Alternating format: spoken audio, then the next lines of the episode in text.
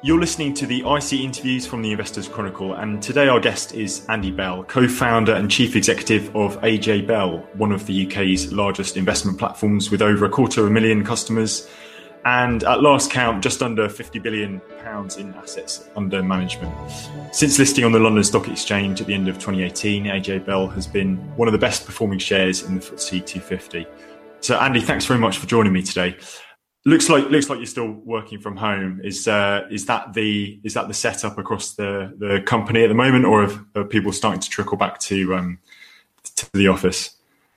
Uh, yeah, we've got some people in the office. Uh, I think more and more people now are wanting to come back into the office rather than actually in the office. Um, you know, we had probably we had the same challenges that most most uh, companies had uh, on on the announcement. That first week was fairly frantic. Uh, I think we've probably got about fifteen percent of our workforce in the Manchester office, um, and London office is pretty much everyone working from home. So yeah, the Manchester office can cope with a thousand people. It's probably got just over one hundred people, one hundred fifty people in there at the moment. So um, yeah, plenty of space. Uh, and you know, I guess like with uh, with lots of other companies, I think we've been pleasantly surprised at, at the transition. I think staff have, have enjoyed it, uh, albeit, you know, it's not without its challenges. Uh, I, I think it, the surprise for me was that productivity uh, is up, not down. I, I, I would have bet the house on, on productivity suffering from it. It's not. Uh, you know, sickness rates are at an all-time low. Uh, and I think just not having to get up and do that daily commute for a lot of people is a uh, is a real positive. So, you know, I think I think we're all sort of busily trying to you're trying to plan what the new normal looks like going forward. And it's it's hard to see we'll get we'll get right back to, to where we've come from. I suppose, you know, not spending, not going out has had some quite interesting effects uh, on, on U K savings rates. And I think your, the research that um, your colleagues put out said something like around seventy percent of the British public may have actually saved money in lockdown. And for obviously for a savings and investment platform group, that would seem like a, a positive development. But I mean, how how should we really understand this? Do you think do you think this is this kind of short term hunkering down while, as you say, before we adjust to the new normal, and that there's, you know, plenty of real financial pain to come, or uh, this year's events have maybe has sort of brought a step change in in household and, and personal finance and how that's managed? Yeah, I think as ever with these questions, there's no there's no one simple answer. Um, everyone does it differently. I think I think you know, there's a number of things that we've seen. I, I, I would say first and foremost, the interesting bit for us has been, I think the you know, the pandemic, the lockdown has been been one of those life events that, that we all look we always look to as a as a platform. Often consolidation is the driver of a of a new customer coming to us, and that consolidation is often driven by a life event, be it a, a you know, new job or a inheritance or a divorce or whatever it might be, retirement. Uh, and I think COVID nineteen fits very much into one of those life events where people have just stopped in the tracks and thought, you know, I need to go and check. Uh, are my finances in order? Uh, whilst there has been a you know, very paternal approach uh, from government over over the period, I think everyone's realised that there's only only so long that, you know, that that can last. And I think probably interestingly compared with the other life events, as I would call them, uh, people have actually had the time to do something about it. So they've actually been at home, bored stiff, and thought, actually, you know what, I will actually go out. And so we've seen as an industry, uh, you know, particularly we, we we've seen lots of new business coming through. Uh, you know, it, it was. This all started probably the worst week in the year for firms like us. You know, twenty-third of March was almost certainly the start of our busiest week that we have every year. Mm. It's in that tax year end. Uh, so you could have been forgiven for thinking actually a lot of the activity was, was tax year end led and people just getting around to it. It's carried on beyond the tax year and it feels very different to what it was last year, albeit last year was, you know, had a very long Brexit shadow over it when it came to people. Sure. Saving and investing this year, it's just felt as though something's different. The question we're asking ourselves is, you know, is this permanent or is it just mm-hmm. a, a lockdown uh, fact? And I think then you flip to the other side and say, okay, what what you know is the individual behaviour like in terms of savings and investment? I do think you know it'd, it'd be interesting to you know when we actually sit back and reflect on this, whether the Chancellor looks and thinks maybe some of the you know, the job retention scheme might have been a bit a bit too generous. Um, Uh, because actually people haven't had commuting costs. Uh, mm. They've not been going out. Actually, they've not needed anywhere near uh, eighty percent of, of their earnings to actually survive. Now, you know, that, that's a generalist uh, statement. There'll be some people who've got who've got the same challenges, but uh, you know, I think it's not hard to see. Uh, you know, when you just think logically, actually, why so many people have, have saved money. And I think also the other stat that, that came out of the research was the um, was the amount of people who are paying off uh, credit card debt. And you can sort of see, again, logically, people have got the mortgage holiday and thinking, actually, I'm not spending any money. What we'll almost do is refinance uh, our credit card debt into into our mortgage. So by not paying your mortgage for, for three months, I think a lot of people have diverted that money straight onto the credit cards, got the credit card debt down, mm. and moving the debt over onto the mor- onto the mortgage uh, with a with a three month longer term. So actually, very sensible and very good financial planning in, in our view. So lots of different moving parts as ever, but you know, actually, I think at the moment, you know, for the period we're in, you know, we clearly, and again, it's always difficult generalising because you'll you'll have people, you know, shouting at the uh, the iPod or whatever they're, they're actually listening on this, and some people have really suffered. But in the main, sure. There's a lot of people out there who, who've done okay. I think, you know, the future may look very different for people, but at the moment, I think a lot of people are are, are getting by. Yeah.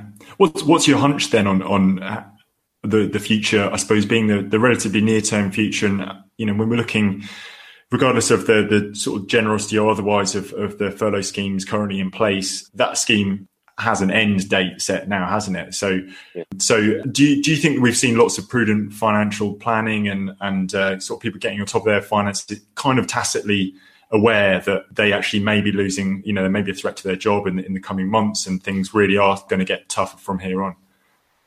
Yeah, I guess a lot depends on the industry that people work in. Sure. And some industries as ever that people thrive in, and, and other industries where you really look and say, wow, you know, they are going to have a challenge. And I think this will be an event that people look back on for years to come and say, you know, any industries or businesses that were failing before the pandemic, you know, all this did was really, you know, put them out of the misery and, and, and avoided a long, slow uh, decline, as as I'm sure will be the case. So it really depends on, you know, you could get quite optimistic in some sectors and quite pessimistic in, in others. You know, you look at, you know, hospitality is going to be a challenge going forward. Uh, it's difficult to make money at the best of times in hospitality.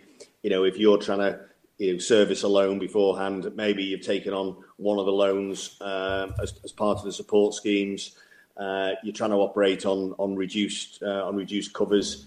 You know, these industries have never made much money. A lot of people are in it for the love of the game. Mm. Uh, and, you know, you can see a lot of, you know, all all through both the, you know, the um, you know, the high end restaurants, the the mid range restaurants, the um, you know, right across hospitality, clearly, in sporting events. You know, you, you really struggle for those. And then you you look across the high street, and you know, people who know that industry better than I do, you look to see and think, you know, people have actually carried on shopping in the lockdown, and, you know, it probably has brought forward the demise of the high street by five years is what people are saying. And that, that seems, uh, you know, I think the, the thought of going shopping, it, it was never my bag if I'm honest, but the thought mm. of going high street shopping, uh, you know, it comes with added added obstacles to, to get people to do it. Uh, and commercial property, you know, we look at our, our needs. We were, you know, we've got a business in Manchester, we, we've got a building in Manchester that can hold a thousand people.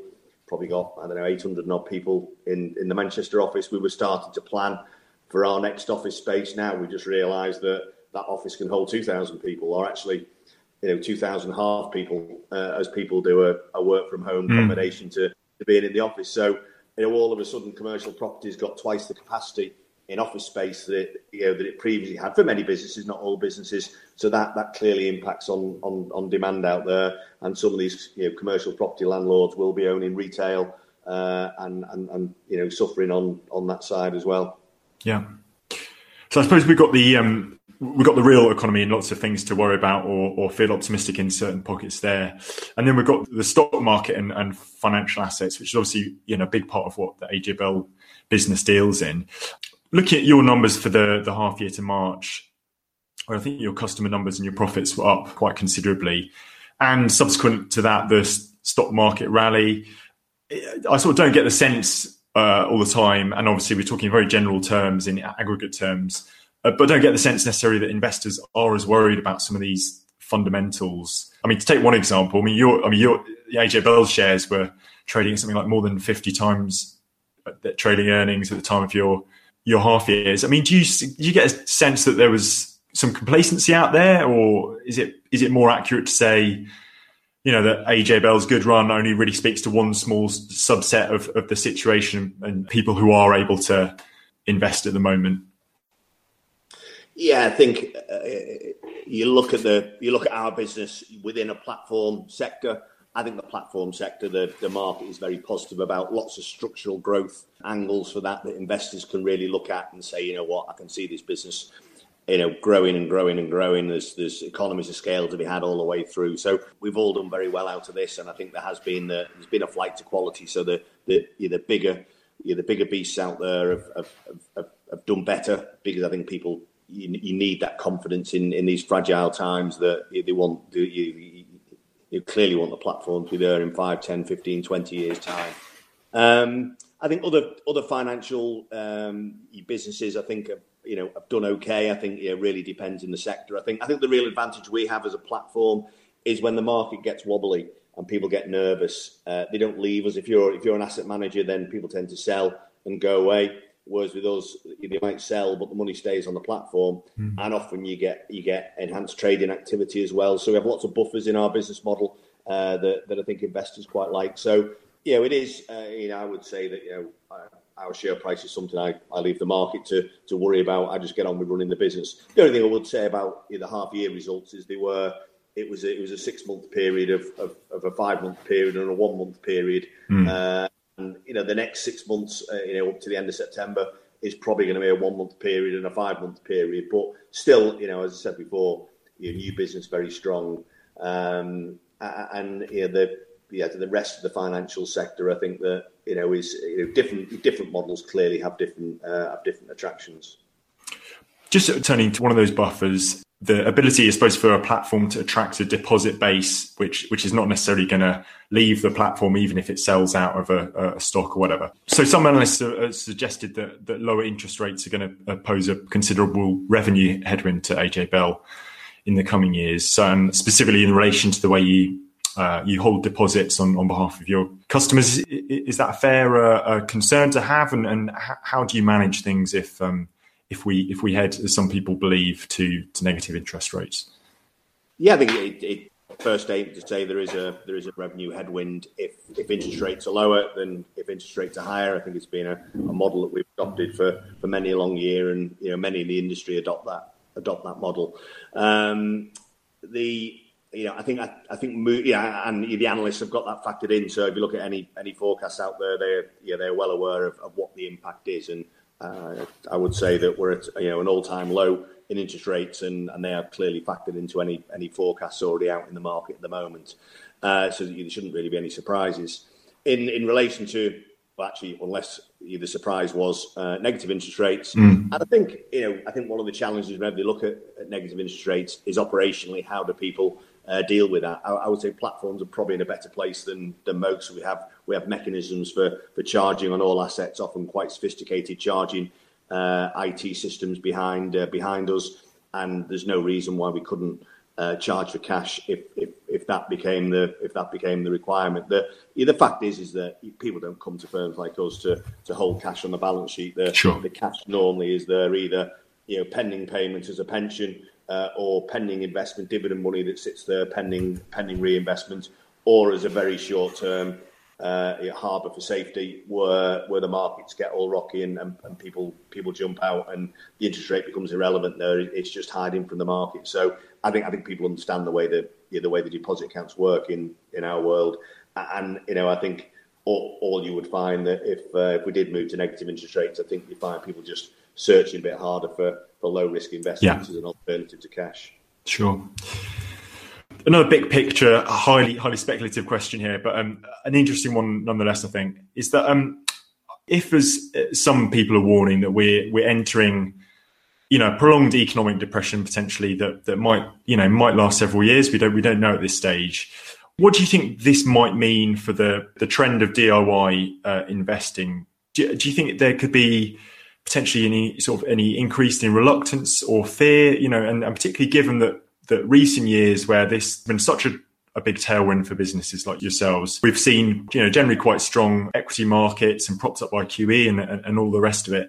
If we're heading to you know a serious period of economic stress and that ends up being reflected in financial markets, Does that check that um, secular drive that, that so many people see with investment platforms? Yeah, I, I'm I'm not sure it does, to be honest, because I, I think you've got to start by what drives people to come to a platform. And that's because they realise the need to look after the future for themselves. They can't rely on the state to do that. So once you've actually got over that hurdle and said, I need to do something, then, you know, a platform is now the, it's the, it's the investment, you know, it's, it, it's, it's where people go as a matter of choice. There are, there are really no alternatives. Mm. Uh, play as a platform, but eventually, you know, people will say, actually, it's just about which platform I want to use. And then really when people enter the, the investment platform world, I'm not sure they have any preconceived ideas Uh, as to what the level of return, you know, should be. I think I, I think they just look and say, you know, are there opportunities there? I think I think the beauty of platforms like ours, where you were agnostic as the type of investment people choose, so you've got the full range uh, of, you know, U K stocks. We've got overseas stocks. We've got we've got active funds. We've got passive funds, uh, government bonds, corporate bonds. Uh, you know, somewhere in that, no matter what the state of the economy is today, There's always there's always an outlook that's more positive than negative on some part of that, and therefore the only challenge you might say is, you know, will it get to the point where people don't have the confidence to invest anymore? Mm. Um, and you know, we also have an advised platform as well, so we find that, you know, for those people who get to that point, their assets may grow and think, actually, I'm now ready for an advisor. Then there's a natural seamless transition over to just go and appoint an independent advisor and let them and let them manage it for them. So, you know, I, I think really the driver for us, it, it's almost not what the investment outlook looks like, because that's always a, you start here today, and it's, you know, it's what the outlook is from here today.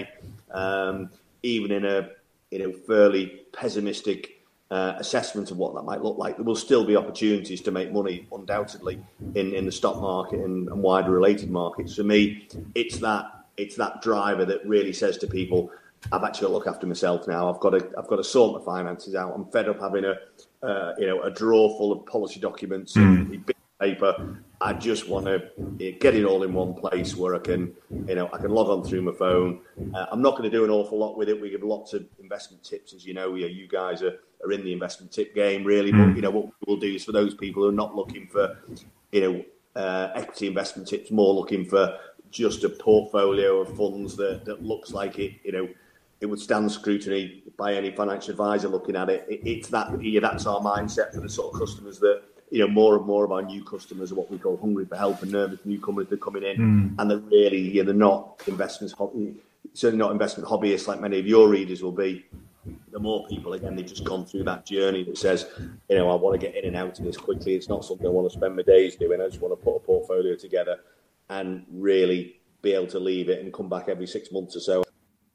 Just a final one, Andy, and, and I suppose it's just a, a, I suppose a common area of interest for retail investors is that, you know, the last few weeks and months we've seen a large rise in equity raisings with retail investor participation, you know, including in that some pretty large blue chip companies. Um, I know you've I know you've spoken a bit about this um, before, you know, without wanting to sort of paint you into being a, you know, a champion of it or otherwise. Do you, do you think that companies can realistically claim to exclude smaller share, shareholders from this point on? Because I mean, we've, you know, it's it's been shown that it can be it can be done. You know, it may, you may not be able to raise as much money as you, as you want, but do you think this is the, the new standard now?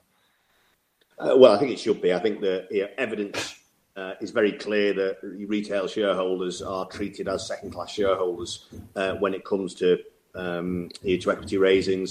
You know, when we I P O'd back in December two thousand eighteen, uh, probably a year before, we set the, the wheels in motion for that, and we decided we want to re- we actually decided we want a retail element to our I P O.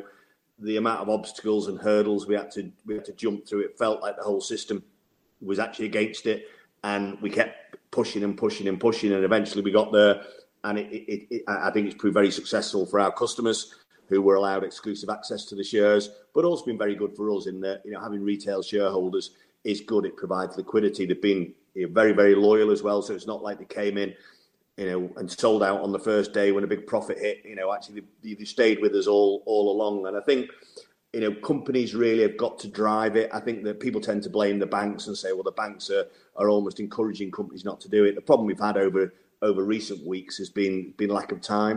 You know, the companies have needed money desperately. Uh, they've gone to the banks. Our I P O was planned for over a year. these accelerated book bills, they're done in two hours. And trying to corral, uh, you know, we can't we can't place an order as principal. So the only way we can do it is to is to get a message out to our our customers at close of play. Uh, sometimes they're done in open market hours, as you know, but often it's done, you know, close of play announced, and then we've got a couple of hours to to put it all together. And there are fairly tight limits as to how much money can go to can go to retail as well. So, you know, it feels like the the cards are stacked against the retail investor in, in this world. And I think, you know, it, it, it's gonna it's gonna need probably companies to realise that, that retail investors are a force for good, uh, and you don't just want the the slightly weaker raisings to be put in front of the of the retail investor. You want them to get access to them all. Uh, I think I think the investment banks have got to realise that it's part of their duty to to make sure that, that retail investors are considered. I think companies have got to take the final responsibility, because I guarantee if the company says, I want this to go to retail, it will go to retail. And it's only when typically the conversation goes, well, it's going to be a lot easier if we don't involve retail, and the company says, okay, well, we won't involve retail. And that's the way the conversation tends to go. I think the regulator could carry on nudging people in the right direction to say, this is what they expect. And equally, platforms like ourselves need to do our bit in having the I T to be able to facilitate these things. So, you know, it feels like we're moving in the right direction. Uh, it's not right that retail shareholders are, are not treated exactly the same uh, as institutional shareholders, but I, I, can, I can understand the logistical uh, and practical reasons why why that's been the case. Andy, thanks really for your time this afternoon. It's really good to talk, and um, yeah, all the best for the months ahead. When you make decisions for your company, you look for the no-brainers. And if you have a lot of mailing to do, Stamps dot com is the ultimate no-brainer. It streamlines your processes to make your business more efficient, which makes you less busy. Mail checks, invoices, legal documents, and everything you need to keep your business running with Stamps dot com. Seamlessly connect with every major marketplace and shopping cart. Schedule package pickups and see your cheapest and fastest shipping options from different carriers. With rates up to eighty-nine percent off U S P S and U P S rates. And with the Stamps dot com mobile app, you can take care of mailing and shipping wherever you are. Make the same no-brainer decision as over one million other businesses with Stamps dot com. Sign up with code PROGRAM for a four-week trial, plus free postage and a free digital scale. No long-term commitments or contracts. That's stamps dot com. Code PROGRAM.